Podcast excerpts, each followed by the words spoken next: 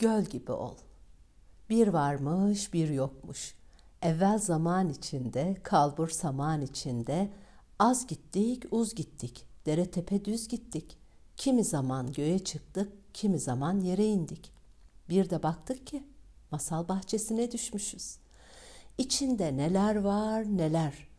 Altın kapılar, gümüş taslar, korkak devler, güzeller, çirkinler, krallar, kraliçeler, prensler, prensesler, cadılar, melekler, kötüler, iyiler, çarığını çıkaran kaçtı, kanadını açan uçtu. Derledik, toparladık. Anlatan erdi muradına, darısı dinleyenlerin başına. Ahmet Usta çocukluğundan beri dükkanda, atölyede çalışırmış. Bakırcı dükkanında. Küçüklüğünden beri babası onu yetiştirmiş. İşi öğretmiş ona. Çırak olmuş, işi öğrendikçe usta olmuş. Babasından sonra dükkan, atölye kendisine kalmış. İşini çok severmiş. Çocuğu olmadığından her yıl bir çırak alır yetiştirirmiş. Çırakları yetiştirir, çıraklar büyür, işi öğrenince de usta olunca da dükkan açarlarmış. O yıl, o yıl sıra Selim'deymiş. Selim bakırcılığı öğrenmeyi istemiyormuş. Kendi isteğiyle gelmemiş buraya. Bu işte çırak olmak, öğrenmek istemiyormuş. Ama şartlar onu gerektirmiş. Ahmet Usta dükkanının kapısının üzerinde asılı zilin sesini duyduğunda çok mutlu olurmuş. Ama ya Selim? Selim öyle mi? Zilin sesi başını ağrıtır. Iıı, o metal kokusu midesini bulandırır. Bakıra indirilen çekiçler bakıra değil de sanki Selim'in kafasına inermiş. Ahmet Usta mesleğini ne kadar çok seviyor, dükkanında ne kadar mutlu oluyorsa Selim de bir o kadar mutsuzmuş. Her şeyden şikayet edermiş. Hiçbir şeyden mutlu olmazmış. Beş dakikada yapılacak işi saatlerce yaparmış. Ahmet Usta onu dışarıya gönderdiğinde ki en sevdiği şey dükkandan çıkmaz, çıkmakmış. Beş dakikada yapılacak işi saatler sürer öyle yaparmış.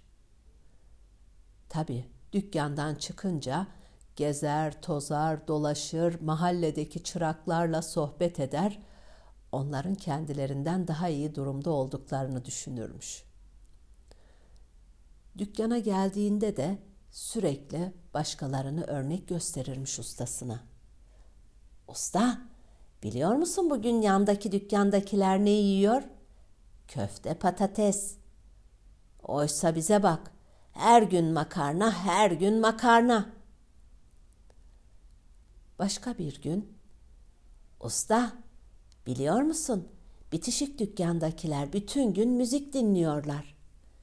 Ya biz? Bütün gün konuşma haber, konuşma haber. Ahmet Usta, Selim'in gönlünü kazanmak için ara sıra özel yemekler getirtir, müzik dinlerlermiş.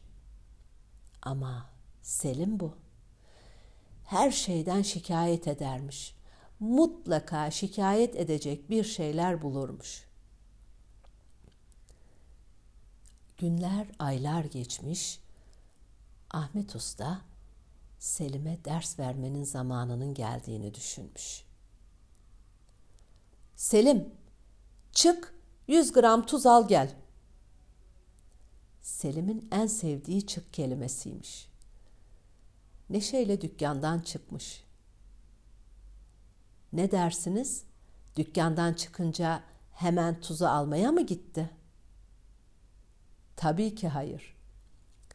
Gezmiş, dolaşmış, limonata içmiş, dağlara, bayırlara gitmiş, mahalledeki çıraklarla sohbet etmiş, sonunda tuzu alıp dükkana dönmüş. Ahmet Usta su bardağını Selim'e uzatıp aldığın tuzun yarısını bardağa dök. Selim aldığı tuzun yarısını bardağa dökmüş. Ahmet Usta bardakta tuzla suyu eritip Selim'e uzatmış. İç Selim. Ya bunu içersin ya da bir daha bu dükkana gelemezsin. Selim şaşırmış. Neler olduğunu anlayamamış. İçmek istememiş, kıvranmış, oyalanmış. Ama bakmış ki ustası çok kararlı. Ustasının gözlerindeki kararlılığı görünce zor da olsa suyu içmiş. Ne hissediyorsun Selim? Aman ustam, yandım, bittim. Bu nasıl bir işkencedir, nasıl bir eziyettir? diye yakınmış. Şimdi gel benimle. Ahmet Usta ile Selim dükkandan çıkmışlar. Sokakları, mahalleleri geçmişler. Göle varmışlar. Kalan tuzun hepsini gölün suyuna boşaltmış. Sonra da bir sopayla tuzu döktüğü yeri karıştırmış Ahmet Usta.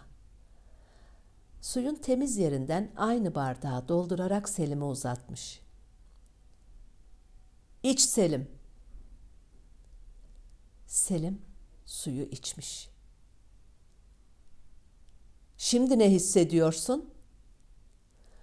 Oh, yanıp bitmiştim ustam. Rahatladım sağ olasın.